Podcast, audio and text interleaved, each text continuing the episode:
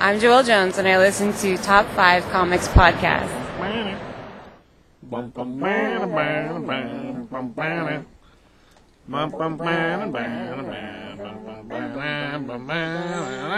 Welcome to Top 5 Comics Podcast. People talking about comics, pop culture, and events. With us today, we have Rossimus Prime Hey, and CBS. hey. I mean, Wait. it's, can't do it twice. Uh, so, t- man. So today we're doing episode number 161. And this is kind of a do-over episode, so if you're listening to last episode 162, this is the replacement episode for the previous episode that didn't work. If you didn't know about that, then hey, now he's out the battle. news to you is news to everyone. It may have been news to me just now. I mean, you were there, but Oh. that doesn't mean I knew what was going on, though. That's a good point. That's true. That is that is true. oh man. All right. Uh, well, speaking of news, Ross, do you have any news? Um, I have a very little bit of news. That's all that matters. Do you have any news? I, well, I mean a little bit and stuff from a couple weeks ago. So depending on whether you, how often you follow stuff. So there's been some interesting, interesting developments with something DC's been doing. DC's been doing this thing called the uh, DC Asks Fans Fans Vote, which basically what they decided to do is build a whole bracket of different titles you can vote on with different teams, and basically they're pitting concept versus concept, and whatever concept wins at the end of the bracket apparently will get made into something. So I think it's all trick.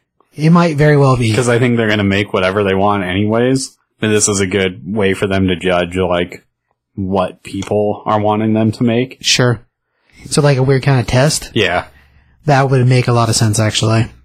Yeah. I mean, there's some interesting ideas in there, I mean, as far as titles, but there are a couple that were really weird. Was Frankenstein on there? I did not see Frankenstein, but I Dang I didn't go through the whole list. Yeah, I didn't really look at it at all yet. I know there's a Green Lantern pitch of some sort on there. There's a Green Lantern one, there's one called Etta Candy Holiday Hero Inc. That's weird. Yeah, uh, apparently the concept is something that you, she ate a different flavor or something and gave her different powers. So it's kind of like a Dial E or Dial H thing, Huh. but I don't, yeah, I don't know much more about it because I don't know who Etta Candy is. I thought she was the like assistant in Wonder Woman. Is that Oh. a different person or am I? That was Edna. Oh, was it Edna? It might be Edna. I don't know. That's a good question. I didn't know she was actually from anything before or not. You know, Yeah, it's not a name I'm familiar with. she's uh, Aunt Hilda in the Sabrina show. Oh, that's true, yes. that has nothing to do with the Wonder Woman side, though. The way I understand it. Or does it? I mean, it might, I guess. It doesn't. Yeah, the Green Lantern one was called Green Lantern Underworld on Fire. That sounds awesome. It does. The title is great. Isn't isn't that the idea usually? Is that Underworld is on fire? I mean, you think so. But, I mean, in this one, apparently it's worse. Oh, okay. And there was a Zatanna and the Nightmare King, which Oh, that, sounds, really cool, too. Uh-huh. Um, another one of the more weirder ones was the Brave and the Bug, and there was Crimson. No, sorry, Crisis on Infinite Ambush. Weird. Let me That sounds like is it- so. Is that like they're teaming up ambush bug with different people every time? That's what the one image looks like, Huh. and I I didn't read the whole write up on that one, but the titling was like, oh, it's Ambush Bug and problems. Which I do like Ambush Bug. Isn't there usually problems when ambush bug is involved? I mean, always, yeah. Usually he's causing them, so. But, I mean, it's a thing. Uh, one of the other ones was called uh, Lobo and Animal Man Scorched Earth. That sounds cool too. I know. I don't. I don't think that sounds quite as cool as the Green Lantern and Zatanna No. options. yeah. Uh, one of the other ones was uh, Son of the Creeper. Nice. And then uh, Robins, plural. Huh. Um, I, I, again, the write ups I read maybe two weeks ago. So. Right. But as a thing, they're still doing voting. We are in the second tier, I think. Um, the way you would go to vote if you want to try to vote, if you go on Twitter at to at DC Comics, and would be where you would find it. Um, they have a hashtag for it too, which is hashtag DC Round Robin. So if you use the hashtag, you should be able to find the links. And I know on the Twitter page there's a bunch of the different write-ups for each different thing. Right. Because I've seen them. Yeah. So like, interesting idea, but I have a feeling you're probably right. They'll just make whatever they want. hmm Well, it's definitely a good way to test. You know what what people read and are like, oh, I'd want to read that, and you know, sure gear gear the idea of how many people vote for whatever. Uh huh. And that's like the biggest thing I really had was that because it's still going on. And as far as rounds, I want to say only the first one's over. So I think we're in round two now. It sounds right. I know I've seen it. I haven't voted or anything yet, but it's more interesting than I thought what was going on. I thought it was more just like a character bracket of fun, like Oh, weird like story Yeah. or battle elements or something. yeah, just like rank your characters against each other. I wasn't paying a whole lot of attention to what it was. That sounds way cooler right, right. than what I was thinking. well, interesting. if Nothing else. I mean, something to check out. So on the uh, DC news side of things, there was some kind of uh, sad, really sad news for me. Only kind of sad news for some people on the DC end, um, on the movies, DC Right. movies end. They pulled the plug on the New Gods movie Oh, really? and the Trench movie, Oh, that's too bad. which is not a huge surprise, but I was super, super excited about that. wasn't the Trench supposed to be the Aquaman two movie? Well, there's Aquaman 2, but then there was going to be a spin-off that was a horror movie that was just the Trench from Aquaman. Oh, which to me sounded like the best thing ever. sure. Like, let's make a movie for us. That's what I read when I read that. But well, that's crazy. I didn't know they canceled the New Gods thing.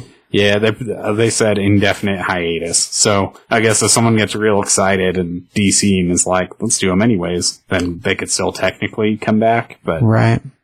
Huh. That's crazy. hmm Uh, something else we had heard, uh, apparently Image is going to be bringing, or they're putting back out, not back out, we're going to finally be getting, okay, so what I was told earlier today hmm is that apparently we're going to be getting Battle Chasers number 10, 11, and 12 at some point later this year in combination with some type of Kickstarter with Joe Madureira's video game. oh man, Um, so the what we were told is that Joe Mad is doing the covers and I guess writing, but apparently not doing the interior art. hmm. So that's kind of weird, just because like the whole steez of the book was hit, that he was doing all that, right, and he is still a fantastic artist, uh, even though he doesn't really do hardly anything ever. But Mhm. he's still really good. But as a thing, I guess you know, you know, rewind back to 2000. Oh gosh, what was it? I don't even remember when the last book came out. It was years ago, right, 2012 maybe. yeah, it was a while back. That is so long ago. But I guess in theory we might be getting into that actual story. And we know at one point he did do like an issue 10 that was part of a different Kickstarter that that thing, I mean, I never, I never really saw it because I, of course I didn't pledge to his campaign, but it was something that if you bought the biggest package or whatever, you got a bunch of pieces for the game. And then you also got a copy of the Mystical issue 10. Oh, crazy! So like, But it didn't actually come out. Right? no, it was never released as regular print. They're saying these ones are going to come out through Image. So Nice. I guess if you're a Battle Chasers fan and wish there was into that story, and don't hold your breath till August, but I mean, at least there's a finish line in sight, maybe? I don't know. Right. Yeah, that's cool. So that's interesting.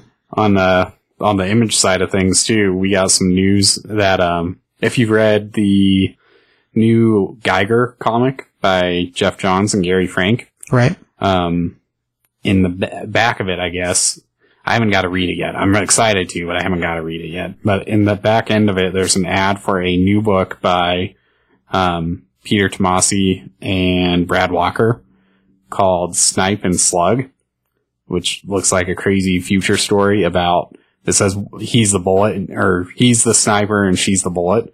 So it's a basically like an Adam type character or a Ant Man type character that gets in a little bullet, shrinks down, goes into a bullet, and he shoots him off, her off. Like I don't know what anything else about it, but it looks awesome. Well, one picture you showed me earlier today looks really cool. I mean, maybe it's like Roger Rabbit with the tomahawk bullet. Kind of. All the bullets are Yeah. alive. Maybe it's like that. Maybe. I mean, obviously less cartoony because the art for the book is not, right. it's not silly like that. Well, they said it's future sci-fi, so we know that much at least. And the interesting part about it, I mean, it's advertised in the back of Geiger, um, but it's actually being put out by Geoff Johns' Mad Ghost Studio, and this is the only thing that he's ever put out that wasn't his own stuff. Right. Well, like his, his own imprint over at Image now. So Uh-huh. kind of like how uh, Robert Kirkman has Skybound. Right. and like Robert Kirkman books come out under that imprint. Geoff Johns has his own imprint now. So what's interesting about the Mad Ghost thing though is like when Stargirl comes out for DC, it's technically a Mad Ghost production too. Really, the one so it's like is? his it's like his own production company that makes everything. Oh, that's right. So what? It's crazy that someone else's stuff is coming out under his. Under his imprint. yeah, Interesting, because like whenever he split from DC, technically making himself his own company, that was weird when that was happening. hmm And it's interesting that Stargirl is going to be considered part of that imprint. right. And like if you watch like the Stargirl TV show or any of the new DC shows that he is involved in, it says a Mad Ghost production in the TV shows too. Oh, yeah, I didn't know that. So- I haven't watched any of that for a while.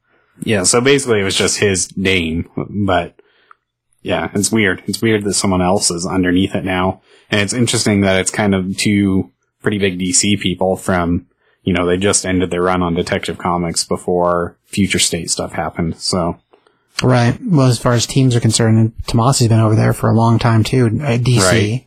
right. And they, I don't, I mean, as far as I know, he hasn't like left DC or anything, but it's interesting that it's kind of like, at least a little bit to me, I kind of associate Tomasi with like the Geoff Johns DC. Sure. So it's kind of cool. It's cool that they're writing something. I don't know if those stories are going to be connected at all. I kind of thought they were, but it doesn't actually say anywhere that they will be. And without having read Geiger yet, I'm not sure, if, you know. If there's any room for that or Right. not. Yeah.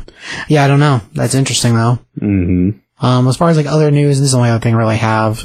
Um, so Predator, which this kind of aligns up with something we're doing today.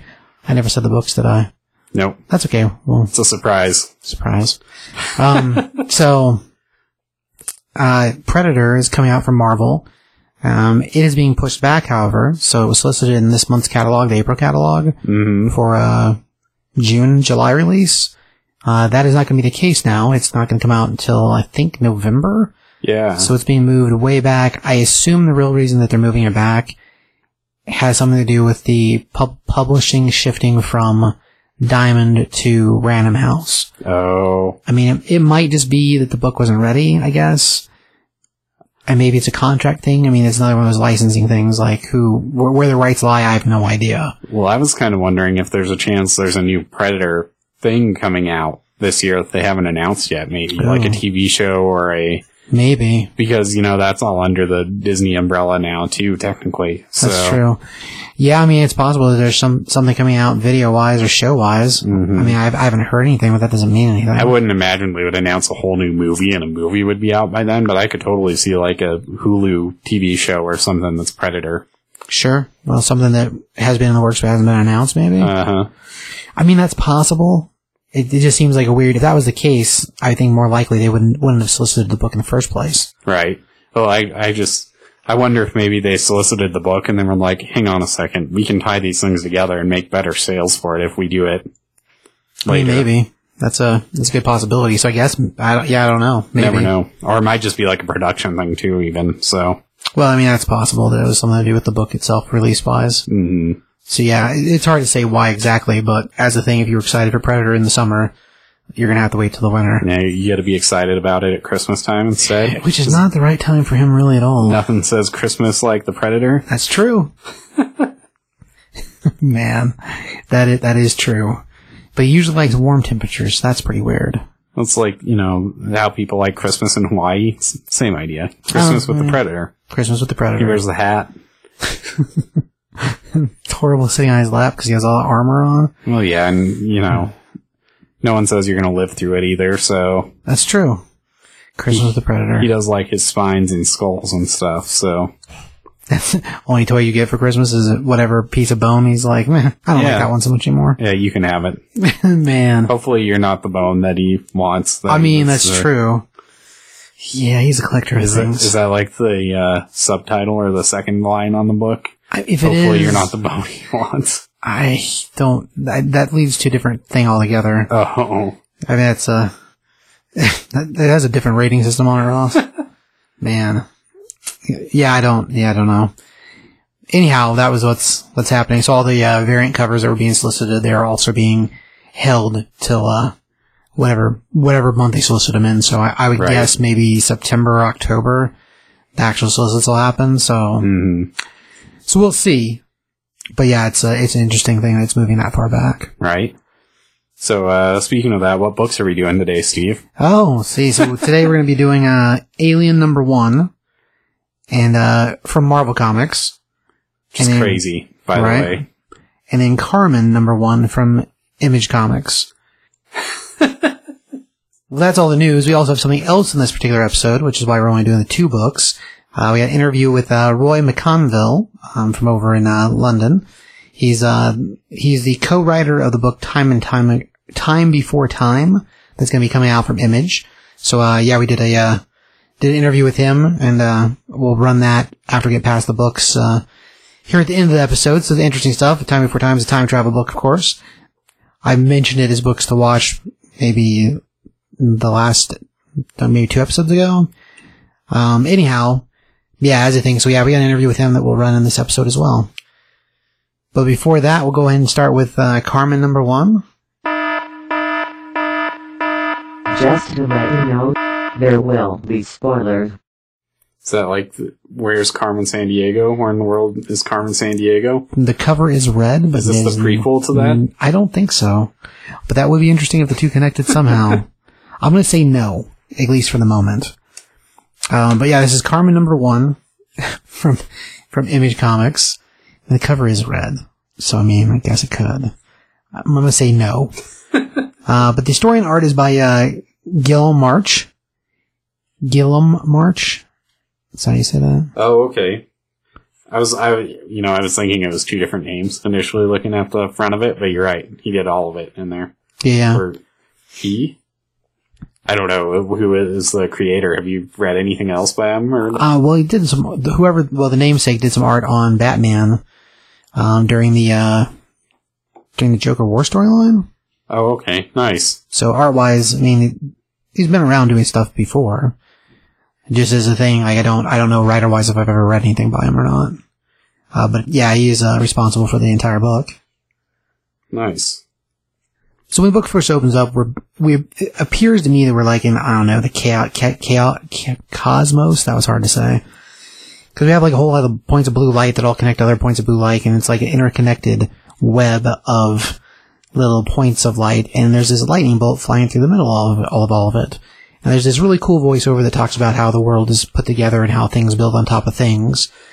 Um, from there, we cut to a box that tells us that it's 20 years ago. Um, and uh, we are outside of a school. We have a little girl getting ready to go to school for the first day of the year. And the little girl waiting to go to school, we learn, is Catalina. And uh, her mom's just trying to get her to go inside, and she's reluctant because she's waiting for her friend. Uh, which is, uh, Zisco is her friend, this other kid. I figured it was Cisco, but spelled I'm gonna say you Crazy. pronounce it however you want to. It, it's spelled as X-I-S-C-O. right. So Cisco, Zisco, e- either way. So she's waiting for her friend, and of course, about the time the bells get ready to ring, the friend shows up, and he's super excited to be there, and he's super excited to see her, and so, uh, Cisco's mom takes a picture of them for posterity of going to school for the first day, and, uh, off they go. Right. And I think the whole point of that is to establish that they're like childhood friends. Right. Right. For sure. But I didn't really get anything else crazy from that. No. Like the next page we turn to, it jumps 10 years later. And the 10 years later, we have a, a girl in a room who's like laying out clothes, trying to decide what she's going to wear on a date. She's on a phone call with a guy. And uh, as she's talking, we find out that she's talking to, we won't, we learn later that she's talking to Cisco, but during the conversation, she's giving him guff because he doesn't make enough time for her because he's spending a lot of time with her friend. And so as she's talking on the phone, we learn that she's talking to Cisco and she's upset with Cisco because he doesn't make enough time for her because he's always spending a lot of time with Catalina. And, uh, that of course is driving her nuts. So they kind of are fighting on the phone a little bit. And eventually that leads to a, a the end of a call where he tells her he can't, you know, he can't separate from Catalina, that she's gonna have to live with that. And that goes badly because it ends the relationship. Basically. See, and I didn't quite get that from that um, whole thing. I mean, I know she said that, but I kind of got caught it more as like empty threats. So then, oh, sure. As far as the character, we don't see her face at all. uh, like she is her the entire time every scene she's looking away from us. So we don't actually see what her face looks like. So we cut from there to the next page where it tells us it's several years later. And best we can tell it appears that this is still the same girlfriend vanessa out with an adult now cisco. And uh, he's getting a phone call, and uh, it's from Kate or from Kat, the Kata, which is what they call her, and he elects not to answer it, and then directly afterwards, the phone rings for the, uh, Vanessa, the other girl, and it turns out the two, the three of them have all been roommates, and as a thing, like she's like, oh, every time she calls you and you don't answer, she calls me. Right. Well, and just to be to be like fair to it, they don't actually ever tell you it's the same character either as the stuff before, but visually it looks like it leads right into the you know it's the same character just older now. But Right. So she answers the phone, tells her, "Oh yeah, I'm just at the grocery store picking up some stuff. I'll be back home pretty soon." which she's not. Right? Yeah, she's sitting at a cafe eh, drinking coffee with Cisco. Right. They have this whole weird meeting where they're talking about, oh, she suspects something, and and I don't know what she suspects because it's like you know, those two are the two that are in a relationship or whatever. What is you know, what is, what does she suspect? I guess maybe that's what you'll find out later, but I assume that it's a matter the relationship's been hidden between the two of them as a thing. oh, maybe you think that they're just like let's all be roommates together, and Right. The two of them are actually in a relationship, whereas maybe that was like Cisco's way of having everything together, so he Probably. spend time with his girlfriend and with Catalina or whatever. right. I think that's what the case is. Is that the two of them have been hiding their relationship, even though the one of them's at least one of them's a roommate with her. Right. We we cut from the the, the shop to the inside of a bathroom, and we see a a batch of dialogue that's just in the middle of the what appears to be an empty bathroom. I mean, we don't see any people in it, but the last line in it, it says "Code Red," and then from there we are joined on this giant staircase by a a woman who's all like blacked out in color except for a skeleton. Like e- either she's wearing a jumpsuit and it's a skeleton print on the jumpsuit, I was or gonna say it almost looks like a Halloween costume. It does. like a skeleton Halloween costume. Right. So it's very like uh Karate Kid, Johnny and the the boys Uh. when they were beating up Daniel. It's like that, except it doesn't appear to be a costume. Right. So that's pretty weird. The, her Uh. face is normal and like she's got crazy pink like I don't know, like a crazy pink mushroom style haircut. Right. Well, and this character starts going up the stairway, and then eventually she comes to a platform where there's an old lady coming out carrying a bag of trash, and uh, she talks to the old lady, and the old lady talks back to her, and she's kind of I don't know they they have a a uh, brief batch of dialogue that's kind of off putting, and then the uh, old lady looks at her and realizes what she's seeing, and you see her kind of looking sad about it and go back inside with her trash, which is weird too. But I think so. Later, you find out there's more to this girl. Oh yeah, of course. Um, I think the lady might have been um about to commit suicide. You think the old lady was? Yeah. Yeah, because she's like taking out the trash at this hour. Isn't that a little early? And then the lady kind of looks up at her and is like, "Oh yeah," and goes back inside. Like she goes from being sad to being like, Weirded out. "Oh, maybe this is I kind of wonder if maybe she's old and she's gonna die because she's old. maybe maybe that's what it is. Maybe it's not like a suicide thing, but either way, it had something to do with her dying and and Karmen being like, "Isn't it a little too early for that?" Right? which is kind of interesting as a character thing when you find out who she is later. That Right. Correlates a little bit different afterwards. hmm Yeah, yeah. Anyway, so as she turns to go up the stairs, she's like, I'm thrilled, you're thrilled you're changing your mind. So maybe you're right. Maybe the old lady was planning to go commit suicide. Right. Uh, but then she heads up the stairs and she's like, have a nice day. And then, uh, we see this crazy shot of like what looks like a, uh, I'm, I think it's supposed to be a music video is what's, what we're watching, but Right. it's, was- uh, well, if you see on the next page, you see she's watching it on the TV, TV. too. But yeah, when you first see it, you're like, what is going on? hmm, It's like a rapper guy and a girl in a bikini, and there's a, a vibe of music that we see in the in one of the boxes. And from there, we see a girl who's got a set of headphones on. Yeah, she's sitting on a, on a couch with her he- feet up, and she's watching this music video. And we see another blurb of music, and so do you think that's music? I think that's a heartbeat oh no, it is a heartbeat. because of flat lines. That's right. I forgot what was happening on the next page. It is it is a heartbeat. But So the I, heart- but it is it's laid out like you're supposed to think that that's what music. It is. Yeah. it is heartbeat. Um, she's, anyway, so our girl here in the skeleton suit or body says, "Oh, we're she's completely out of it." Oh, that's fine. this mu- this must be the place. And she gets to a door as she walks down the hallway, and yeah, that's when you see the And it's kind of funny when she walks down the hall she's like, well, I know these are college people. They could at least dust. And she's like commenting on all the, just how the house is not Uh, kept. Yeah. So then we see another blurb, which is the which this is where you're supposed to realize that it's not music anymore because the line goes from being jumpy to being flat. And uh, she starts knocking and pounding on the door, and uh, then she just bursts through it, and she's like, "Oh, let's part, let the party begin."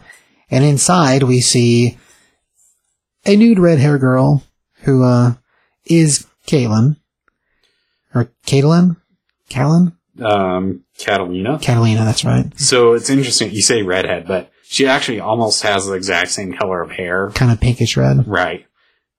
And I think, well, we'll get into it later, but I think those two characters are tied together. There, there's more to that there than, It's a good possibility. uh, huh.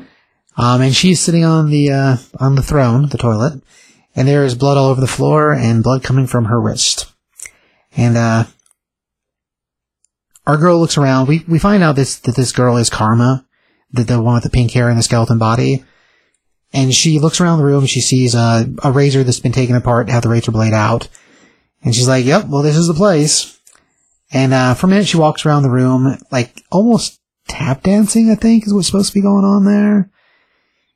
oh, yeah. Yeah, she says she's gonna, I prepared a dance for you. And it has like a little song thing with it too. Yeah, and the, the song is about how oh poor poor little heart, your poor sad heart, and uh like this whole time our girl's just like crying and like she's got sn- snot dripping out of her nose and she's like, what are you, what is going on? And then at the very end she finishes her dance and she's like, thank you, thank you, thank you. So Karmen do- does a whole song and dance into the room, and like this whole time our girl's just sitting there holding her wrist, freaked out. Well, we get a look at the the wound on her arm, and uh, out of nowhere, Karmen pulls this like ribbon, wraps it around. She's like, "Oh, whoever did this, yeah, didn't take care, didn't take care about it, doesn't care about it." So she ties it up in like a bow and makes it look like a, I don't know, like a ribbon wrapping, but it's clearly covering up the slit to drain your wrists of blood and kill Right. yourself. And like she does that, and then she does it on the other arm also, so both arms have been cut. And they both have like fancy knots and stuff in them too. Like, Oh yeah, like this is this, very decorative. yeah, Karmen is like very uppity character, which is hilarious. Right. Well, then she sits down on the bidet, which is right across from the toilet.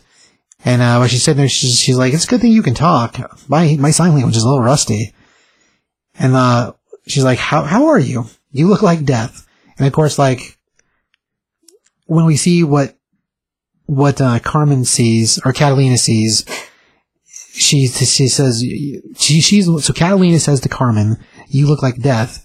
And we see a shot of Karmen close up, and all of a sudden her face is like a skeleton face. uh, She's like, "Oh, who me?" And then our girl screams and freaks out because it's like a flash she shows her. yeah, it reminds me of like the scene in Beetlejuice when they're like, "Can you be scary?" And he's like, "Yeah, watch this," and turns around and Right, you don't see what it is, No. but they freak out.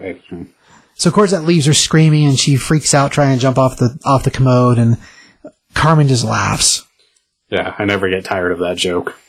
Which is yeah, it's it's it's crazy. Well, then she's like, uh, basically tells her you should you shouldn't you should see her face because you don't mind, do you? If I use the toilet, and she's like, uh, no, I guess not. And so she gets off it, and then Karmen sits down on the toilet, and of course it's you know she she she, she basically farts. It's gross. and she's like, oh well, it's about time for us to go. Um, with uh with you and me, we, it's about time for us to leave. And she extends her hand, and they basically she basically takes her hand. She's like, let me see what you what your life was like. And so she holds out her hand, and uh, Catalina grabs her hand, and we see all these flashes of of Catalina's life. So Karmen's basically viewing the entire life of Caitlin, like life before life after death kind of style. So we get all these crazy little boxes of her as a girl, then her meeting um, Cisco, and then her and Cisco growing up, and then Cisco being brave, and all this stuff that like shows that over time the two of them just basically were together forever. Right. Ending with her with taking the razors out of the razor blade. Right. Which is, uh, I mean, still super crazy. Uh, but we cut back from there to the uh, to the next the next panel where we rejoin Caitlin or Caitlin. She tells tells Karmen what her name is. She's like, "Well, my name is is Caitlin. People call me Kata, Catalina. Catalina. Excuse me, Catalina. People call me Kata with a C, like Kata, which is funny because it's just silly. I totally read that wrong the first time too. I was like, C is in cat. And I'm like, okay. right? But yeah, but it's Cat Kata. So she has like a kind of a sense of humor too. It was like, A little bit. It's dry, but yeah, Uh-huh. it's there. And she, so Carmen's like, well, let's go for a walk. Some fresh air will do you good. She says, if you say so. I don't know what, know what I could possibly, and she opens up like this, she bends down beneath the sink to pull out some towels and realizes she can't actually touch anything. And she's like, well, I can't grab the towels. Like, what am, what am I doing? So, I mean, of course, she- she's still naked. And, uh, she's like, oh, well, hang on. I was going to clean up the blood on the floor. And so Carmen's like, oh, don't worry. You're, you're not going to need to do anything with that. Let me fix part of this for you. And she's like, how'd you get in here? Like, I can't open the door either. Well, and Carmen shows her the door is still closed. And then we get a little more, and she, she tells her, Explanation. yeah, she tells her she's in a parallel plane of existence in that, in that she just opened the door so that it would be less of a shock, but that, you know, she didn't actually open the door. She just went right through it. right? and we get a shot where we see her realize that her body's in the bath. And that, uh, the version of her that's walking around is not, of course, the real version. And in the bathtub, I mean, she's in a bath of full blood. Right. And I don't think she realizes it, but you as It's for the reader audience? realize it. Yeah. So she opens the door to lead her out and uh, tells her basically she's not, explains to her how she's not going to need clothes. And uh, as they walk, they walk through the room, they look at the roommate. We get a flash of all the memories from the roommate. And this is where we see that the three of them were living together. And of course that made Catalina sad because obviously she loves Cisco. And Cisco doesn't love her that way.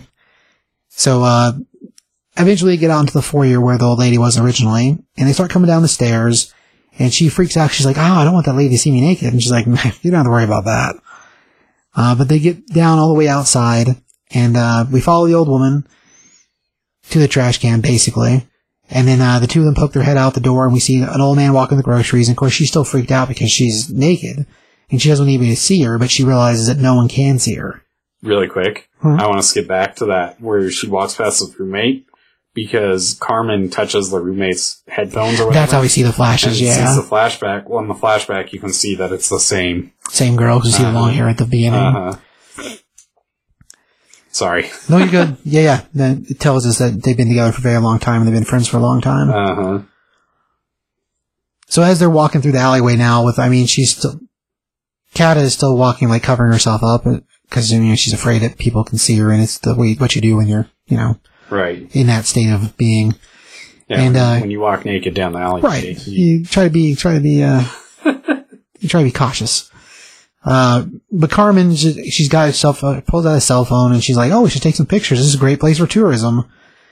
And so, like, as they're going down, she's like, she at one point they get into the stream of other people walking, and she tells her, "Oh, stop, move." He he mustn't touched you, and this dude walks through the middle of them, and she, and of course, Kat Kat is like, "Why? Why can't he touch me?" And we see that the old man's picking his nose, and he picks his picks his nose and smears it on the wall. She's like, well, that's the last thing, last thing you want stuck on you. And you see the old man wipe his nose on the wall, which is super gross also. And then of course Carmen laughs about it. She's like, well, the last thing you want is a burger wiped on you, right?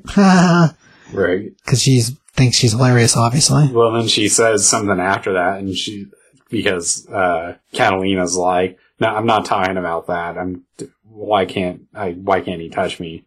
And Carmen goes, "Oh, because if he touches you, you'll see all of his darkest secrets, and and you can't handle that, or something." You're so new to being in the afterlife that if you get all of his memories, it'd be the darkest, worst things he's ever done, ever seen, and ever been, and it'll consume you.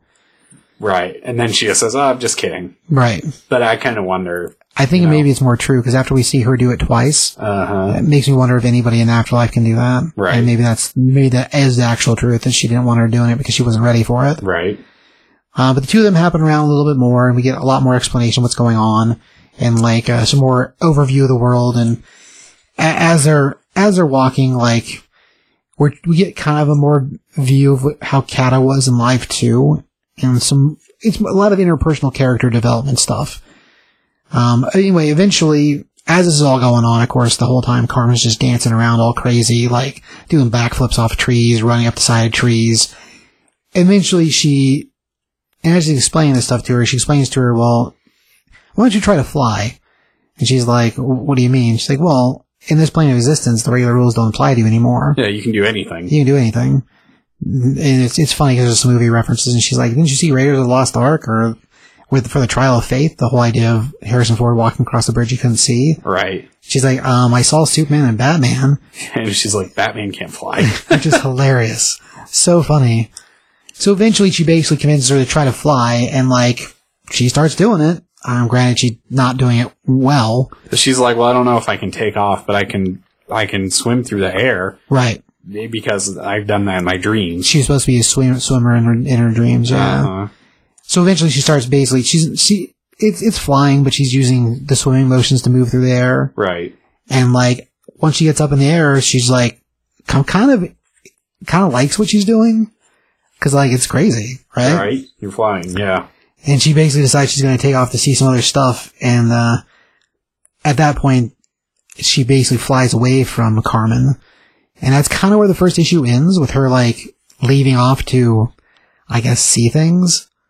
And, and at the end of it, um, Carmen says, you don't know how much time you have. I'm going to go take care of some other stuff. Have fun while you can, basically. Yeah, she's like, enjoy this while you can, while you can. So I have to go take care of another problem. Is where the last line of dialogue she says. So it makes you wonder what the last, what the other problem really is. Uh-huh. And if the truth is they're both the same person, which I guess is a possibility, because they look very similar, like their freckles and everything, like the whole steez is very similar. It does beg the question whether that's something to do with her, or maybe if she really is Grim Reaper, then maybe there's another body she has to go take care of. Well, what I'm wondering is, I think the Grim Reaper thing's right on. Like when she's like, "Are you going to tell me if you're death or not?" and she never answers her. Right. I think that it's like death, but maybe she like takes the form of whoever she's Shepherding. right. Sure, I could see that. Why the head would be a thing that looks the same and nothing else. Everything is like, else is skeleton. Yeah, that's a good possibility. Um, I have seen a little bit of the preview of issue two where we see another one of these characters that's like Carmen, except the blue hair. I don't remember if the face of her and the person she's with is the same or not, though. Huh. That's a good question. I I only went through the preview like I did like three weeks ago, and my brain didn't doesn't remember what look what the other character looked like. Well, I mean, you probably weren't on that mindset either. When No, I did that. wasn't. I really wasn't. Um, but yeah, as far as the thing, I mean, art's really great in the book. Uh, March is an awesome artist. Does a lot of, uh, European art too, like Uh-huh. style wise, and you can, I mean, you can see that in the style of art in the book. Right. Um, as far as like a score, I mean, I give it a, I give it a four. I mean, the story's interesting. The art's really great. The humor's pretty funny. I mean, the stuff with the, the Batman stuff I thought was hilarious. Right. Of course, I'm a Batman person, Right. so that would explain why I thought that was funny. Um, maybe, maybe three and a half. I give it three and a half. That's my score. Um, Right. Interested to see, like, other than, uh, admittedly, I have read issue two's preview. Issue two I liked as well Nice. interested to see how much farther it goes as far as a story. So there's pieces that I already know that are pieces. Anyway, Right. I'm gonna stop with that nonsense. Um, but yeah, three and a half. I thought it was pretty good. The art's really great. Uh, it's an interesting take on uh, life after death. Right. Uh, Mr. Ross, what do you know about the uh, Carmen? So I, I would give it a three and a half too. Um, it's definitely a book I would not pick up and read on my own, just picking it up. But it managed to keep my interest. Uh, the art is really good. The story's interesting. Um, she, Catalina makes a comment in it. She's like, oh, it's like a Christmas story or like a Christmas carol, like the Muppets one that I like to watch every year at Christmas. And so I'm curious if it really is or if it's going to turn into something else entirely in the end. But that's definitely how the first issue seems. Um, for, like I said, for being, being a book that normally I would not just go for, it, it definitely hooked me. I'm interested in it, interested to see what happens in it. I'd give it a three and a half, two, probably. Cool. Right on, man. Uh, but yeah, the cover is pretty awesome too, actually. The whole red, red it out with the character in the middle, silhouette style. It's pretty cool. But yeah, um, I think issue two is out the beginning of, no, the end of this, end of April. Nice. So for Not the world not time, too far. yeah, not too far away. Uh, well, let's see. From there, we want to move into some Alien. Yeah, let's do it. Right. Issue one is uh, written by uh, Philip Kennedy Johnson, and the art on it is Salvador Larroca. Really quick before we get into the book, I and I don't think they really explain it very well in this book, but I guess that this is supposed to be the direct sequel to Aliens. So three and four and all the other ones aren't necessarily part of this. So this guy follows movie one and movie two. Yeah, that's Okay. that's if I remember right what I read before reading this book. But I kind of wondered if it went between movie one and movie two, like it went between them. well, it talks about in the write up in there. It says this year, and it was the Nostromo mission. And then it talks about the space colony that fell a couple years later, and then it Oh. goes to what they're So it has to be after two because of the the colony they're talking about is the one with Newt. right. Interesting. Okay, so it is after two. They just don't explain it very. I mean, I guess if you're really into your alien stuff and you read that, you'd be like, "Oh yeah, that was one and two right there," and this takes place afterwards. But in the book itself, it doesn't say Right. continuity wise where it takes place. So Gotcha. So you have to know your aliens to know that. right, That makes sense, I guess. um, so when the book first opens up, we we are in a, a black panel that's just colored. Uh, it's black with some white letters and words in it. Uh, it talks about how dreams work and how there's dreams you dream so dark that you forget that light exists. And uh, as it starts to get clearer, we have a. It's more in depth the way it's written than what I just said. I really wanted you to end it right there. the, the, in this book, there's panels with words in it. the end. Uh, I mean, there's a lot of uh, yeah, there's there's a lot of good. Uh, it's not, I don't think it's supposed to be a. Maybe it is a moder- moderator. No, what do you call it? Narrator? Narrator. Well, it's like it's the guy giving his dream, like telling. um Oh, that's right. When he's talking to the doctor. Right, So this is the. Eventually, we see who it is. Okay, that's right. It's an it's narration from a person. right, Well, the thing is crazy is when it first opens up, like it's all dark, and then it gets on less blurry, less blurry, less blurry, till eventually you realize we're inside of a cryopod, looking out the window from being inside, and what's written on the front of it, so people outside can read it, is uh, "Alien Inside," right, which tells you you're in a bad situation. right. Isn't that kind of like uh, Walking Dead? Like when he goes out of the hospital or whatever, and it's Well, one of the first rooms he winds up coming across when he's when, when Rick first wakes up and crawls out of his bed and crawls into the hallway, like he's walking around for a while, and eventually he finds a set of doors that are that are jarred and chained, uh huh, and on the door it's written "Dead Inside," right, and he's like, "That's crazy." And then eventually hands kind of come through it all crazy. right. I was wondering if that's because I don't ever remember there being something in Alien where they wrote Alien on no, anything. this is a very new so I thing. thought that, that was probably a reference, oh, like I see an what you mean. Easter egg type thing to Walking Dead almost. I mean, it could be. It, very similar. In my head, I connected those two things. And, Sure. But I also don't know Walking Dead at all other than that. So, Right. As a thing, I mean, it could be. It's pretty, it's a pretty crazy thing to see, because I Right. mean, you know what that means, right? I mean, it's bad news. A- as a thing in general. Um, but yeah, so then we cut to the next page and we basically see a sea of aliens with like an alien hybrid queen thing in the middle of it that looks Right. very much more like a, just like a female human than like what we normally get as a queen. right. And, uh, the whole time we get this it was kind of like if Giger had made like a human. Well, one of his books actually has this image as a cover Oh, really? of her face. huh. So that's what it's drawn off of. But when you say alien queen, usually people think of the giant sack birthing thing. right. This is not that. Do they actually say she's a queen in the? It doesn't. Oh, she says a goddess. A goddess. goddess. So Oh, she does say it does say a queen, but it's more like he's not being like literally this is a queen. it's just a figurative figurehead for what he, what he thinks he's seeing. Right. And so in his in his like write up where he's like explaining what he's seeing, and there's those like you know figurative stuff of what he's talking about. What I thought was interesting is how he describes her, basically like she's dead, like there's no life in her at all. And I never really thought of explaining the aliens like that, but it's a pretty good.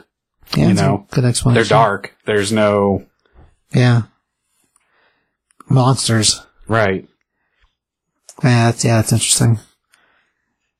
Uh, from that scene of crazy, we cut to a man sitting in a room, basically talking to his shrink, and uh, he says, "I know that part of me wants to be found." Um, and we turn to find out that what we've got going on here is he's uh, it's the year twenty two hundred. It's January, and we are uh, at the development, the research and development research and development station. God, that was hard to say.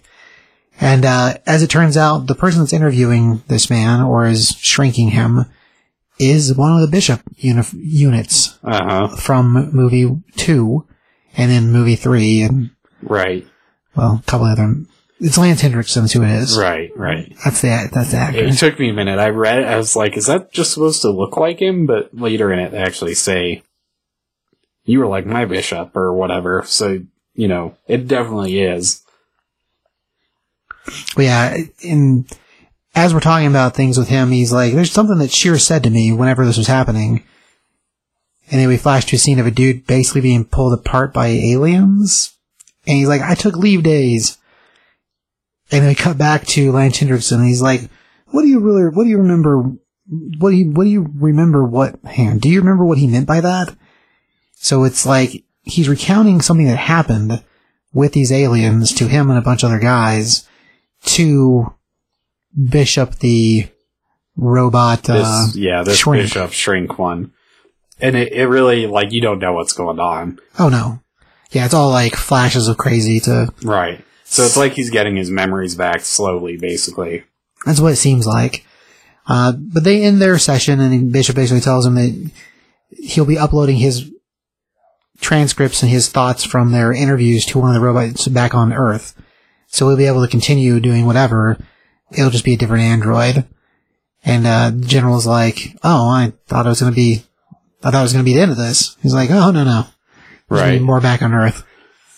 So, and I guess I didn't really think this through until we were just talking about it just now, but he's going back to Earth. Right. That's a crazy thing all on its own. Right. So the station, wherever he's been, he's he's hit the point where he's uh, promoted to the point that he can go home, Mm. and uh, he's basically retiring. And they're getting ready to have this big send off party for him, which the next set of pages is him at the send off getting like given, given awards and a whole bunch of speeches for the guy and everyone clapping and oh thanks for all the hard work you did and all the work you did here got the station running and just all kind of praise and accolades for a guy who's retiring Right. to go back home to Earth. And uh, one of the only things he, that they sort of mentioned about him being excited about is to see his son. Well, eventually the party ends, and we see him, for the most part, put onto a spaceship. I mean, we cut between the two things, so it's not like a straight visual of it, but that's what we find out is happening. And on the ship home, we end up seeing another flash that route, the inside of that container where it said alien inside. Mm-hmm. And uh, from there, we actually open to the page credits. So it's like a movie where you open up and you get the title partway into it. Um, and the credits page, like, it explains that Whalen Enterprises, or Whalen, Weyland-Yutani, uh, is the company that started in 2021, 21, 22, and, uh, they're still in charge of things and hunting xenomorphs and, Right. This is the page I was talking about earlier, where it Right. explains basically the first two movies happened. right. But it doesn't say it that way, so. no, yeah, it's, it's, it's written in a way that you, as you read it, if you know what they are, then you know what they're talking about. right. Um, but we cut from there to Earth, uh, you, the United Americas, and it's February now. And we see a car, and we got two people inside the car talking, and it's a boyfriend and girlfriend type, and they're planning to do something. And the uh, the two of them, of course, they kiss, and she's like, "Are you sure you can handle this?" She's like, "Oh yeah, I can handle it. I can. It'll be fine." So we find out pretty quickly that this the fellow in the seat in the car with the girl is uh, Danny, who is our general, who's Gabe or Gabriel. It's his son. So this is the meeting that, you know, he was excited to get back to Earth for. And, uh, Danny was getting out of the car and he goes through the gate up to the front door and eventually the, you know, he gets to the door and his father opens it and he's like, Danny, he's like, how you doing, dad? And, uh, he invites him inside and the two of them sort of start talking and we see this big nice house. It's, it's, it's empty of like personal effect Or people. or people. So it's just two of them. And uh, he's like, ah, you want you want a beer, son? He's like, um, yeah, I guess so, and, or you know, whatever. And so the two of us are talking, like Dad's trying to get back in the good graces of Danny, and Danny, of course, is still angry at his father for not being around. And it turns out there's another brother, uh, Lucas or Luca, Uh, Lucas. Who uh, apparently was the favorite of the two sons, according to Danny. And something has happened to Lucas, and he is no longer around.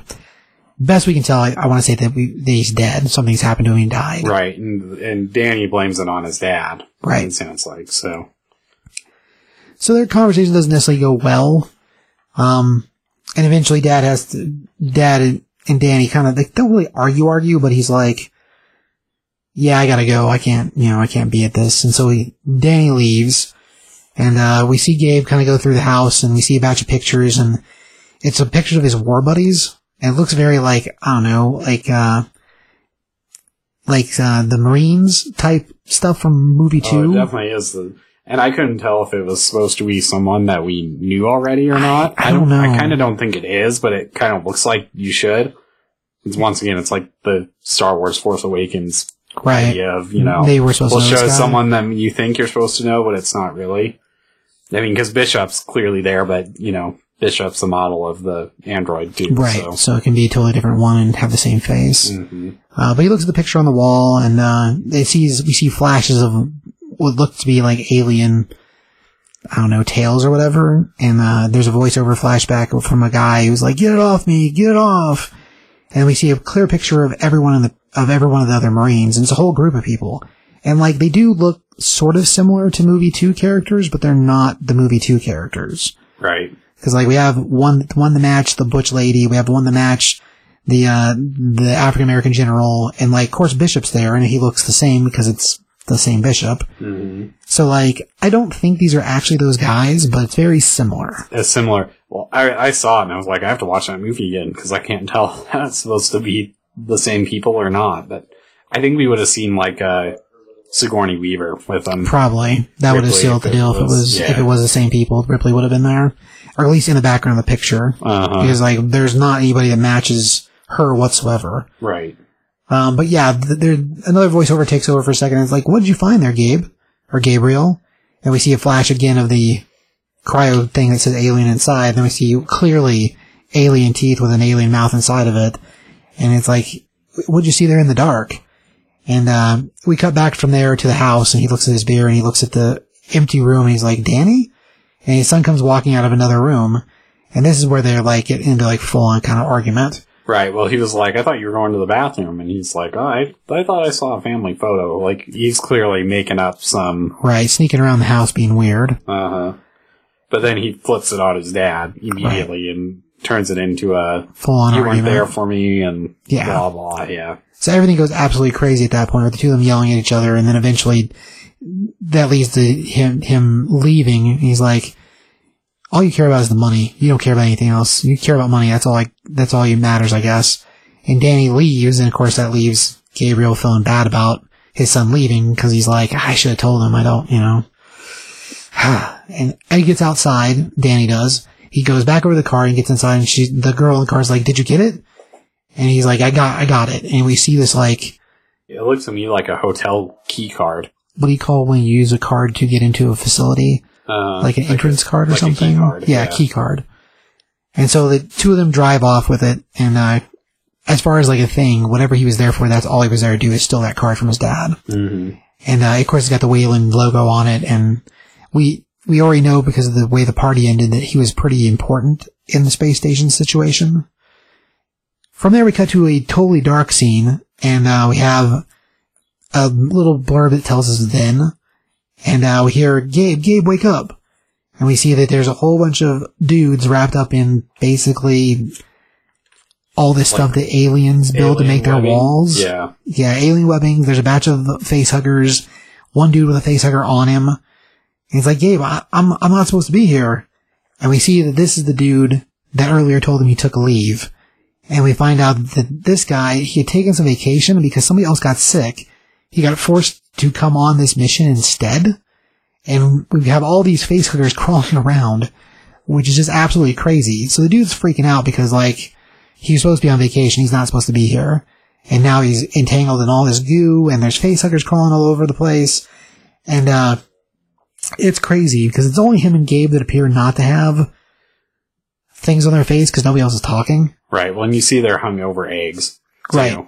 So the, for the eggs to open, and, and we Uh. actually have that start to happen um, as the two of them are talking, and uh, then we get a nice close up of uh, some alien teeth and mouth as both of them freak out, and uh, the other dude screaming, "I took leave days," and we see the alien face and it kind of hisses, and it goes it goes from there. It cuts to a totally different scene. So something kind of interesting in that scene Yeah, is it keeps like flashing to pictures of feet too in the middle of it. Right. They don't look like normal like alien feet. They look like hooves. right. And so that tied into with a scene we saw. Well, we'll we'll see it later. Th- There's something else, and it makes me wonder if they're doing the aliens like the Kenner action figure aliens in this comic, Just the way they're like the different animals and stuff. Oh yeah, yeah. Mhm. I can see that, I guess. Because you're right, they're not the normal, like, scaly looking foot. They're like hoofs, Right, and it's walking on all fours too. It's Right. Like, like the dog did. uh huh. So from there, the next scene we jump in, we're in an, another office with like a couch for shrinking, and we have a bishop sitting behind the desk talking to him, walking him through what he saw and what he remembers, and this whole time the bishop is trying, is basically interviewing, him trying to extract information of what happened to them when they were up on the, uh, in this area with all these aliens, and what he remembers and what he doesn't remember. And like, it's, it's pretty crazy, because, I mean, the whole, Android thing, the only thing really different between this one, the bishop from the movie, and the one we had on the other off on the space station is their shirts. Right. But he makes a comment, oh, you're easier going than the other one was. He's like, yeah, here on Earth, it's not as uptight or something, you know? Right. Which tells you that the androids don't act exactly the same regardless. Right. So he's, he's a little more, because the other one's very businessy and this one's very like, I guess business casual. Like trying to be your friend almost right. type of shrink. Like yeah. different style of shrinking. Well, from there we cut to a scene of a space station and we have a, a dude and a lady sitting inside of a room with a bunch of monitors. The guy's got a, uh, and a cat. toy for his cat. Yep. And he's basically getting the cat to chase the feather is what's happening. And uh he's acting like he's just so bored and like he's singing a little song to himself and the lady's like, oh, come on, man. We gotta get past this shift. Once the shift's over, she's just like giving him guff for being, I don't know, lazy, I guess. And uh the cat's just sitting in the middle. They, the two of them have a conversation or whatever. You find out she's about to leave. She's about done with her time. her time on the station is about Uh-huh. over. And he's like, you don't understand, I want to be here forever.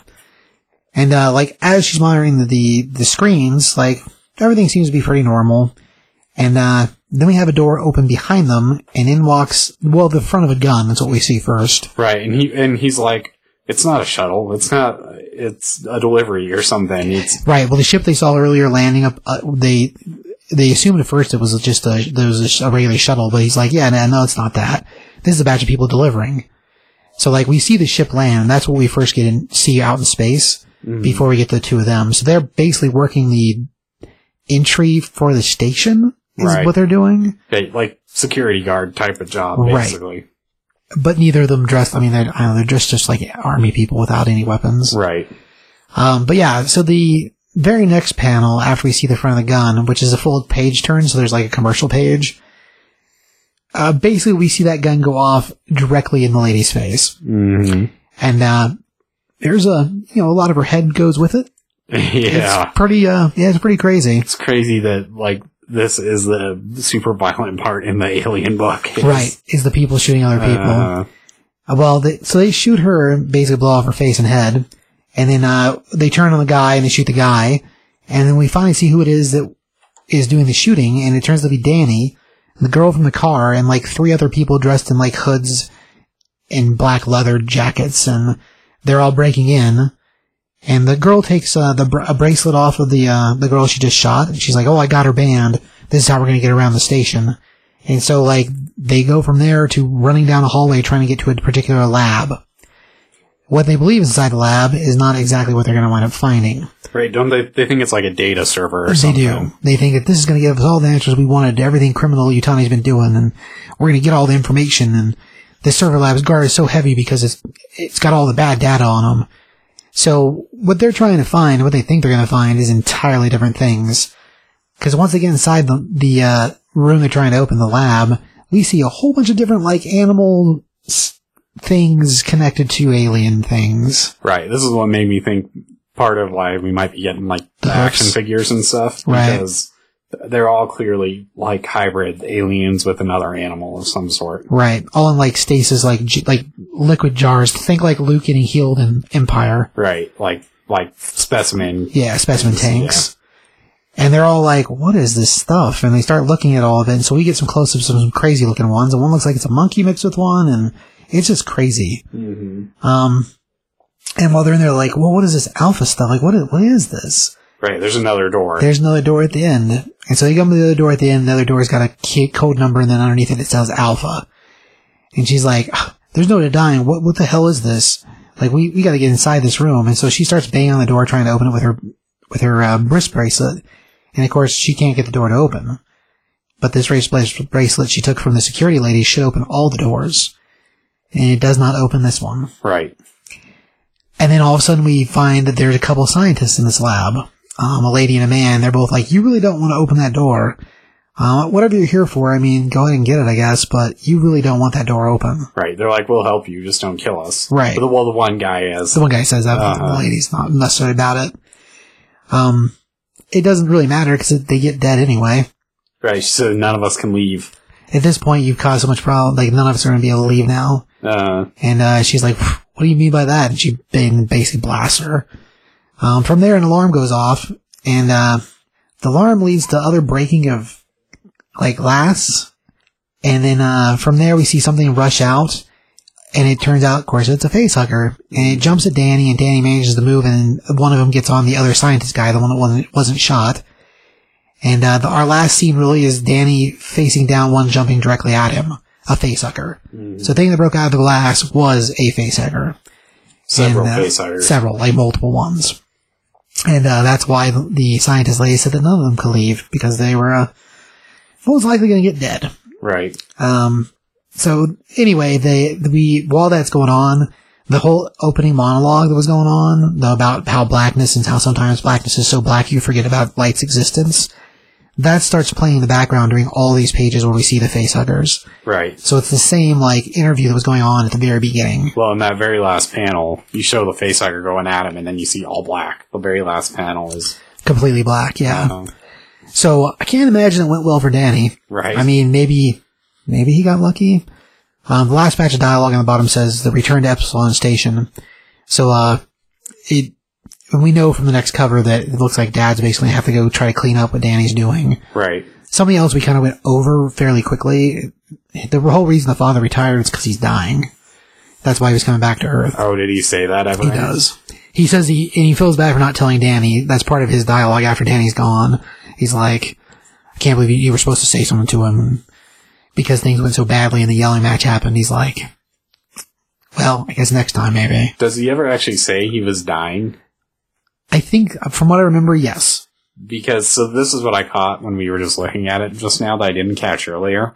The nuts part about this is that Gabriel survived getting a face hugger on him. And is back on Earth after being attacked by a face hugger. We don't know if he got hooked up though. I mean, where he was at, there's no way it couldn't have, right? Oh, we do. That's the darkness thing. That's what they were explaining. Oh, okay, yeah. That's so he was he went inside. dark, and then so somehow the- he managed to live through it. Right. Well, now he's back on Earth. What is going on? And then we have all these hybrids. And we saw the crazy alien lady hybrid too. Right. Well, we saw that in his like vision or nightmare or whatever. Uh, That's a good question. I guess I didn't realize that what we're seeing when we see that is his vision from surviving from it. That's crazy. so I'm thinking, well, my prediction, I guess, for this, they're trying to set loose their Xenomorphs on Earth. They're, they sent this guy back to Earth after he, To infect Earth. right. That's a good possibility. I mean, it, there has been talk of an aliens show at some point, and the show is supposed to take place on Earth, which just sounded like the craziest thing ever. Mm, But with the story from this book, if that's what they're trying to do in the first place, then maybe he's got a ticking time in him because he's dying from the alien. right. And it's only a matter of time before it's crazy Yeah. slug things on his chest crazy. Yep. Um, interesting. I hadn't thought about it that way, but yeah. So yeah, it's crazy. Um, Ross, what do you know about, uh, score wise, what do you know about that book?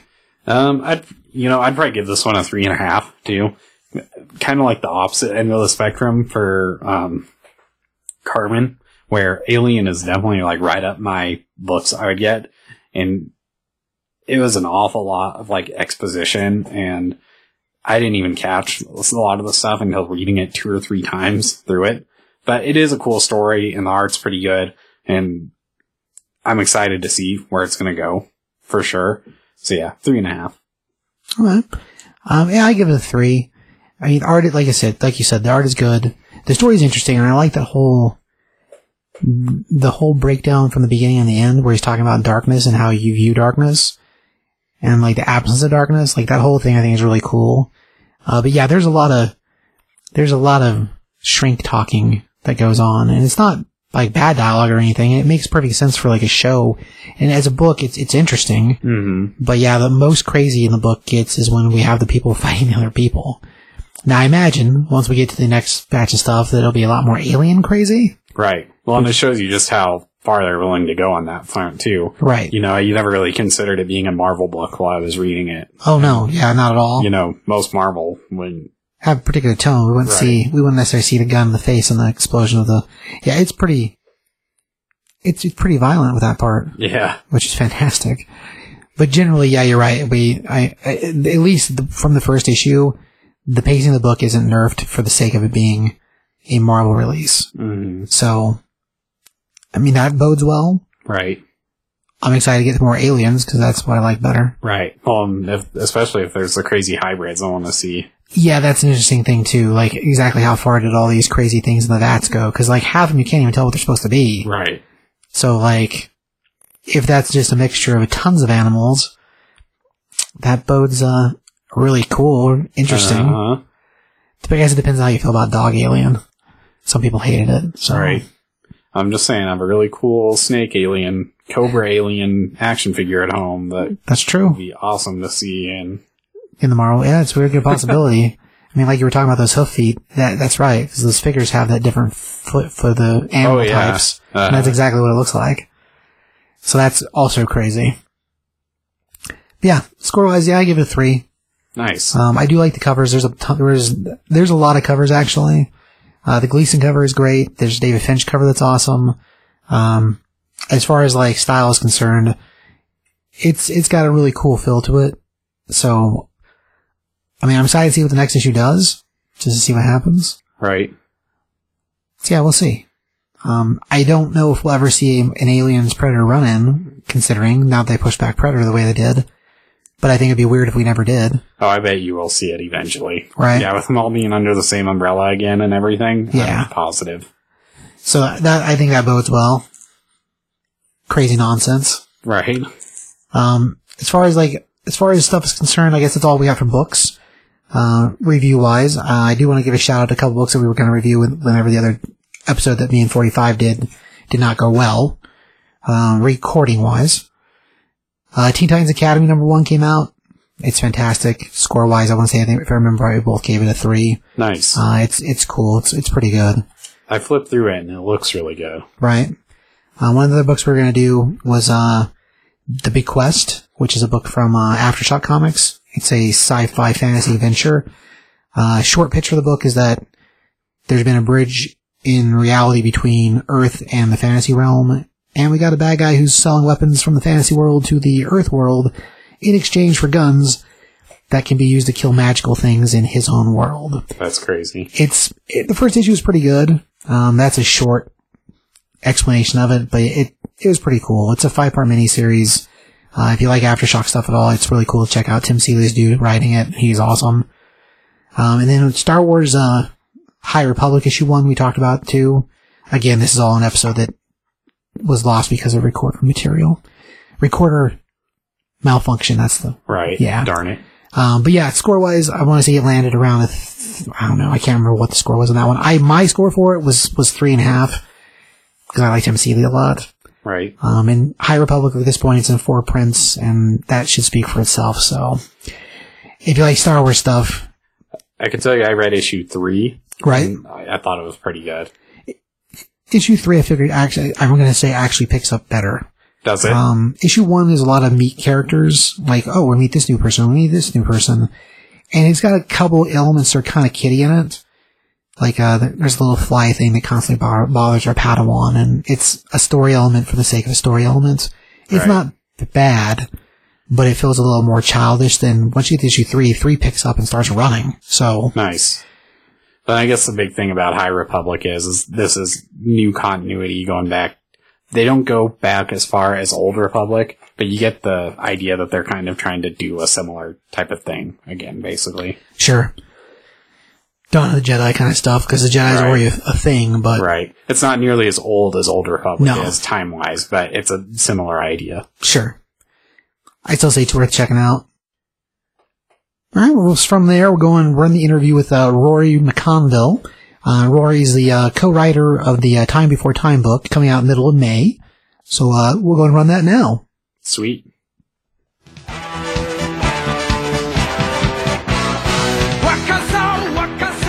This is Steve here with Top 5 Comics Podcast, uh, and I am joined by... uh, Rory McConville, the writer of Image Comics, Write It in Blood, and Time Before Time. Right, right. And uh, today's, uh, well, this is 2021, so just after, well, still during lockdown, depending where you're at. And uh, as far as like uh, interviews, we're doing this via the uh, the old internet, so uh, the satellites, I guess. Fir- First question: uh, What drew you to write comic books, man? Do you do? I mean, I know you do freelance writing. Do you do other stuff other than comic books, or as far as like writing, what got you where you're at? Um, I think it's just well, like I mean, when I was a kid, I kind of wrote whatever, but I think as I was growing up, I kind of gravitated more towards comics just because of I don't know, like I mean, I think initially, obviously, it was kind of a big interest in, I suppose, the big two stuff, but then over time, just becoming more interested in the medium and the type of the range of stories you could tell within it was a big, big part of what drew me. Sure, sure. Well, like, I mean, list wise, I mean, we, there's a couple other things you've worked on. You did some Judge Dredd in 2000 AD, and uh, you had Big Jim that you did, which is a kind of a history piece. So, like, uh, Yeah. as far as pieces like that, do you do you like? I guess writer wise, do you enjoy doing like things that are based on history more? Or do you like doing more just? uh I mean, I guess wild sci-fi. Um, yeah, so the it's a weird one in that when I started, I, the kind of projects I was getting offered were a lot of because I'm from Ireland and it was a few publishers were putting out kind of Irish history graphic novels, and I mean I studied history in university, so there was definitely kind of an element of multiple interests crossing over. But I think I I think generally I'm probably drawn more towards kind of the wild sci-fi stuff um, which would be yeah. So that's how I would have gotten started with kind of Judge Dredd, and now with Time Before Time, it's just kind of. I think you know one of the things comics is great for is just exploring mad ideas. Sure, yeah, yeah. Well, as far as like styles of things, um, do you have a flavor you particularly like to read, or do you have anybody that's inspired you as far as like writing style or anything like that? Is there any is there any follow- writers you like to follow? You know, he would have been someone I got into when I was a teenager, and I think, you know, stuff like Y the Last Man, uh, Ex Machina, Runaway is just the kind of the range and intelligence of the writing was just really uh, striking to me when I was growing up. Sure, Brian K. Vaughan put And I think- together a bunch of really cool books. Mm. So like style wise, writing wise, yeah, you know, he's definitely a good one. Um, as far as like, well, first, okay, I probably should start with this. So this- you're you're currently where are you at? Like physically, where are you at? Uh, physically, I'm in London. Right? And like London, just because if folks don't know, lockdown wise, what's going on for you guys over there?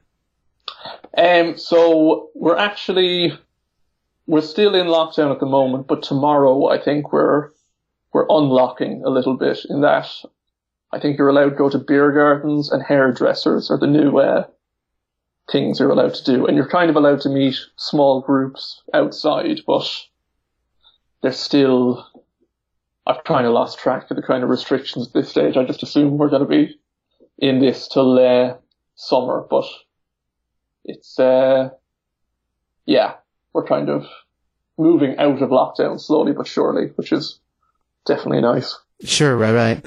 Well, and it's not that similar, not that different from where we're at. I mean, very similar for us. I mean, like I was telling you earlier when we were talking before, um, Colorado kind of got like our section of Colorado kind of got lucky, but a majority of things like lockdown wise, we're in very similar places because a lot of states here in the states have just started doing the same thing and like allowing certain things to open and restaurants, a few restaurants are getting opened again. So like we're not really that different as far as pacing is concerned. I think depending where you are, of course, it's always different depending what state you're in and what country you're in. So as far as the world moving, I mean, it seems to be a majority of us are moving sort of similar.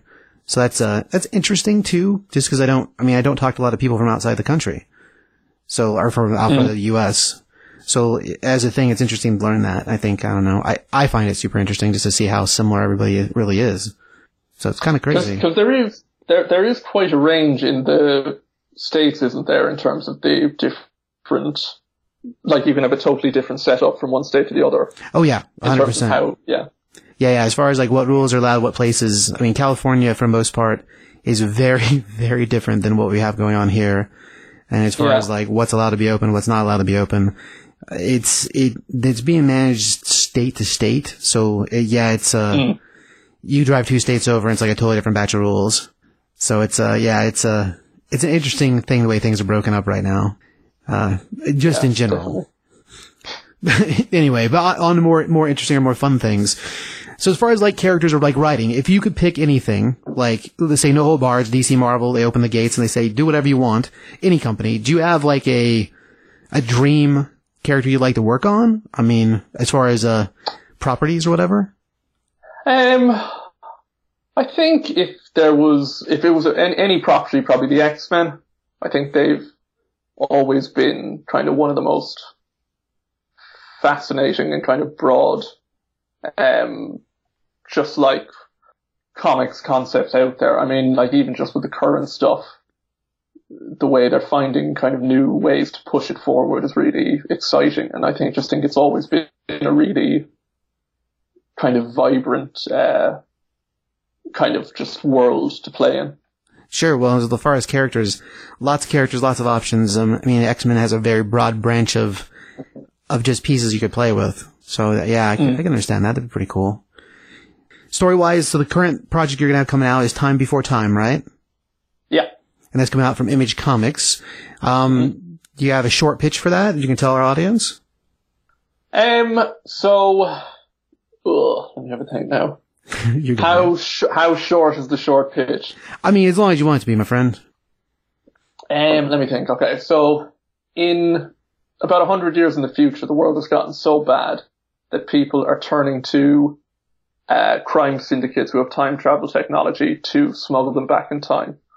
Now, our story kind of focuses on two of these smugglers who've been working for this crime syndicate for a number of years who have finally decided they want to kind of start a new life for themselves. So they plan to steal a time machine and things don't, don't go to plan pretty much. And it's some of the, we've kind of been pitching it to people as Looper meets Saga. Okay, I can see that. Yeah.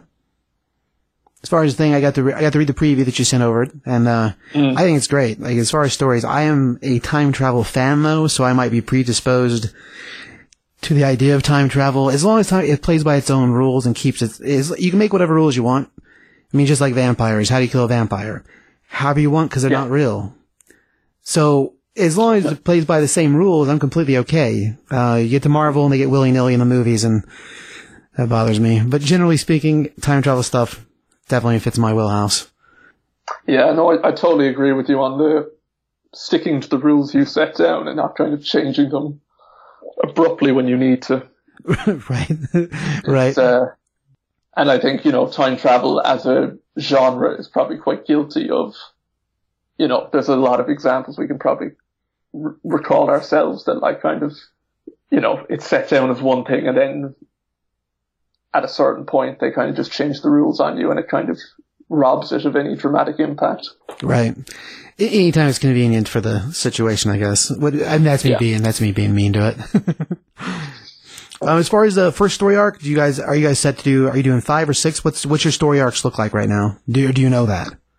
So yeah, no, so our first story arc is five issues. Then we're gonna have a kind of special one-off issue and then we start into our second arc then afterwards, which we're working on at the moment. Cool. So as far as the first run, the five issues and the special. So as far as uh, pacing, uh, you guys are doing a monthly, right? Like it's a monthly release. Yeah. Cool. Yeah. Right on. Well, as far as first release, now I know I had this written down somewhere in my notes, but I can't seem to find it. Um, issue one, I want to say, if I remember right, comes out. I think the mm, first beginning of June, first in the early month. Is that right, or is it May? No, it's uh, May 12th. May twelfth. Okay, so middle of May. Yeah. Right, right. Well, I know that we ordered copies at the store, so guys at the shop at the store, um, come talk to me because I know we're getting copies. Uh, and it is good. Like I said, I got to read issue one, and even though most of you that know me know that I'm presupposed to time travel, um, I, I dug it. It's, good stuff. Interesting characters and like it's a cool setup. Um, team wise, you can work with a couple different guys on here, right? It's you and uh, Declan Shalvey, is that right? Yeah, so De- Deck and I are co-writing the series. We've got Joe Palmer as our artist. Chris O'Halloran is colouring, and then Hassan Otsmane-Elhaou is lettering it. Nice. Well, decent team. I mean, as far as names are concerned, people, both, at least a few of those names our guys should know. Um, as far as like other stuff in the world, you've, you've done another book with Image before, Yeah. and uh, now my brain, I know I know it too, and I just don't remember. Uh, D- blood. Oh shoot. Yeah, uh, it in blood. Right, right, in blood. Right, right. Um, as far as series is concerned, that guy came out as a graphic novel. Is that right? Yeah. So uh, that's another one that, uh, volume wise, I mean, we can get into the store. I know I don't have any copies right now, but if you guys are interested, I mean, hit me up and we we can take a look at that. Uh, series wise, you want to tell us a little bit about that book? Yeah, so that is kind of a standalone graphic novel about these two brothers who are hitmen. Their names are Cosmo and Arthur, and they're kind of basically it's a book about their kind of darkly comedic uh, misadventures as they Cosmo is hoping to retire and leave the kind of life of crime behind, but his brothers' kind of constant screw ups invariably are making it very difficult for him to do that. um, so it's kind of like a, a black comedy crime drama, kind of in the vein of like, say stuff like In Bruges or Fargo, that kind of flavor of dark Okay. humor. Nice. I mean, well, as far as books are concerned, what little pieces I saw from it, really awesome. Now, that one I, I admittedly have not read, but uh, at this point I do plan to get a copy for myself. So, Cool. what is your go-to karaoke song? Oh Jesus, I don't think I've ever actually done karaoke. um, let me think. Um, don't stop believing, maybe. Oh, well, that's good, good, good one. Yeah, yeah. You can get people to sing along with it too. That's awesome. Yeah, yeah. Hide your own voice behind other people's. That's always a, a good tactic. Hundred percent, man. Group, group, group and participation makes it so much easier. Yeah. All right. Um, so if you were stranded on a deserted island and only take five items with you, what five items? What five items would you take? Five items to take on a desert island. Um, God, this is hard. Let me think. I mean, can it be anything to help you get off the island? I mean, it, it can be literally anything as far as items are concerned. Right. It can be people too, actually. Oh wow, people, Jesus, that's uh, well, then you gotta decide whether you want them to be stuck with you or whether you want them to be there because it would make your life better. So there's different, you know, different reasoning behind the people option. yeah. Um, probably, yeah. A laptop. Well, no, a laptop isn't going to be much good, is it? Because I won't have anything to charge it on. Um. Okay, first things come to my head: running shoes, a chessboard, uh. Don't know why, but a mini fridge for some reason, even though I'm not going to have anything to put in the mini fridge. I mean, really, a boat is really what I'm going to want in case I actually want to get out of there at some stage. and my laptop, I guess. Sure.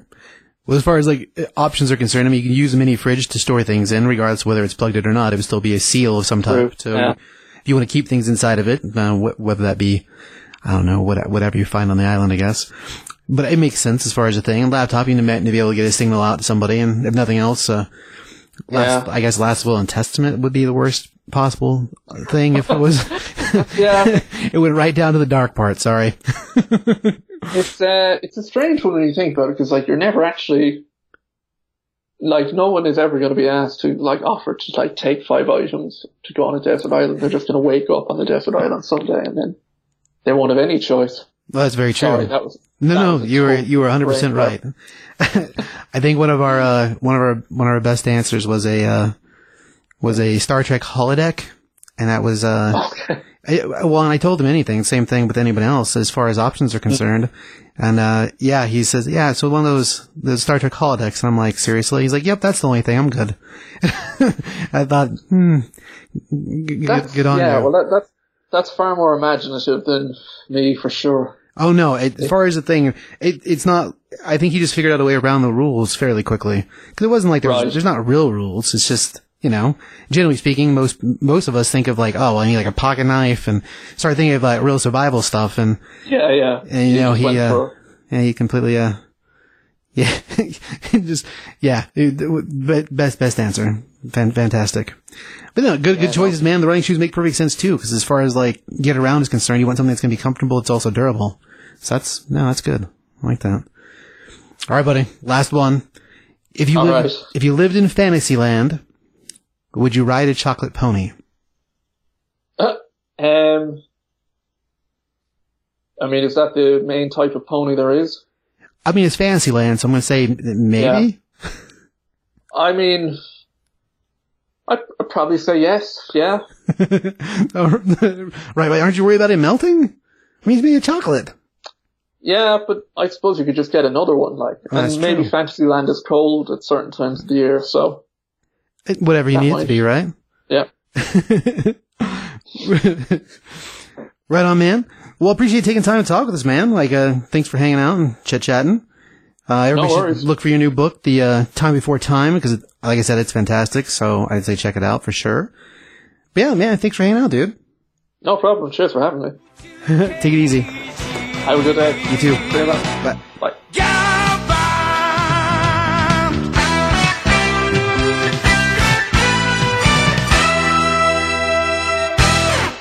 I just want to thank Rory again for taking time to, to chit chat with us. Uh, really awesome for him to set aside time. I mean, he's over in London, so it's like a seven hour difference. So we recorded that interview a little earlier today, actually. Earlier for me, later for him. But, uh, yeah, we've been chit chatting on the internet a little bit about doing it. So Nice. it's really cool that we managed to get that done. Awesome, dude. Uh, as far as, uh, show stuff, Ross, what'd you learn today? Are, am I watching for books still too? Oh, yeah, but that, that comes after this. Oh, I don't learn things, Steve. That's not true. 45 says it all the time, but I also know that's not true. In fact, I think the two of you taught each other something earlier today. Ah. Killing me. I, le- I learned that you need a cat on every space station. It's a mandatory. You know, it might be actually. They should look in the guide for the Aliens universe and see if that's true, because it would make sense if I it mean, was. they treat it like it's against the rules, but I think universe laws, you need it. I mean, if you want somebody to survive, you gotta leave it to the cat. Ah, man.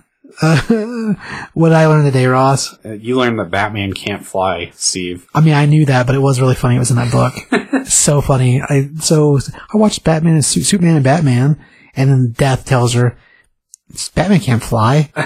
Hilarious. So good. Um. Well, yeah. So after that, Ross, you got any books to watch? Now I'm watching for books. I mean, yeah. I don't see any right in front of oh, There's two right in front of you. I can see them. I can't see very good. No, um, so I'm, I haven't gotten to read them yet, but they're already out. Um, I'm super excited for the kind of tying into our other episode we did a couple days ago. Um, the Godzilla versus Kong prequel, uh, graphic novels that are coming out. Right. Right. Yeah. Yeah. Yeah, because one of them takes place right after King of the Monsters and is from Godzilla's point of view, um, and deals with like how he dealt with the other Titans that we were kind of wondering about why they weren't in the new movie. Well, here's our explanation: what's going on there. Um, and the Kong one uh, supposedly deals with like a whole new set of Titans that we haven't seen yet, which sound like they're right up my alley because it's like the Bat God of Death or something crazy. But um, yeah, super excited to read those and see you know, a little more details into that movie and how it all ties together and stuff. Heck yeah, man. Um, as far as suggestions of books, I mean, I would say Nocterra, which I've been saying for a few weeks. Issue two came out this last week, and it's fantastic. Um, it's an image comic book. If you, I think we, we did actually did it on the podcast. We did a review on the podcast. So watch that book. Teen Titans Academy, also like a lot. Freaking awesome. Um, I'm gonna say Time Before Time again because I, I again like time travel, and even though it's come out in May, I say yeah, it should be. It's a, it's a good one. Nice. So you should uh, should watch for that thing because it's fantastic. Um, as far as other books, we know that Curse the Man thing, Avengers number one, is getting to a second printing. It's going to have a Pat Gleason cover on the second print as well. Issue one is pretty cool. Um, the series itself is Curse the Man thing. The way they have it titled again is that Marvel multiple number ones, which is super annoying. But as far as issues, it's going to be Curse the Man thing, Avengers, which is the first one. Curse the Man thing, Spider-Man, which is the second one, and I think the third one's X-Men. They're all number one, but they lead to each other. Gotcha. So it's actually a mini-series that should have been titled different. But the first issue is really pretty cool, and since it's going to second print, that cover is going to be chasey also probably. Right. Uh, and Daredevil. Current Daredevil has been fantastic. We have some issue, issue 25, we get a shifting character. Uh, we have an Elektra thing happen where she is currently running around as Daredevil. Oh, that's crazy. Uh, 25 is where that story arc basically starts. And issue 29 came out last week. It is awesome. nice. So if you, if you like Daredevil stuff or want to try Daredevil stuff, this is a different flavor of Daredevil, Daredevil, of course. But it's been awesome. I mean, he's in the book too, but she's, uh, she's the one driving the boat. Awesome. Sweet. I think that's it. That's all I really got with the things and stuff. Things and stuff. Things and stuff. Ross, you got anything else over there? Yeah, that's it from me too. All right, man. Uh, so social media stuff. I mean, you can find my scribbles and drawings at uh, Top Five Comics CBS on Instagram.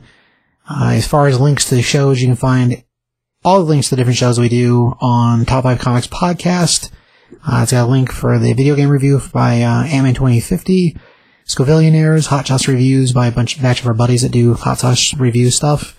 Uh, Action Video Deconstruction still over there. We haven't done anything new in a while, but it still needs plays. So, you know, help a brother out. Um, you can find links to this show and to the Never Been Done podcast show. Um, so yeah, go check out the top five comics podcast.com. Like, follow, subscribe, share with your friends. I think that's it. Share Ross, it with your enemies. Ross has a SoundCloud page if you like techno music Well, or video game music. not really techno music. It's video game. 8-bit, We'll, 8-bit. we'll see if you can find it. Right. I mean, good luck. That It's not, actually not even all 8 bit either, or video game. That's true, game. it's not. I've got kind of a mix of everything, but That's also true. it's all good. It's just a fun thing. Pretty, so, pretty talented individual. Well, I'm, I'm, I made a song with lyrics, and it's, it, the music is great. the lyrics not the best. Stranger Things flavored. Drunk Nancy, you can find it on YouTube. Anyway, um, Taki, key. Taki.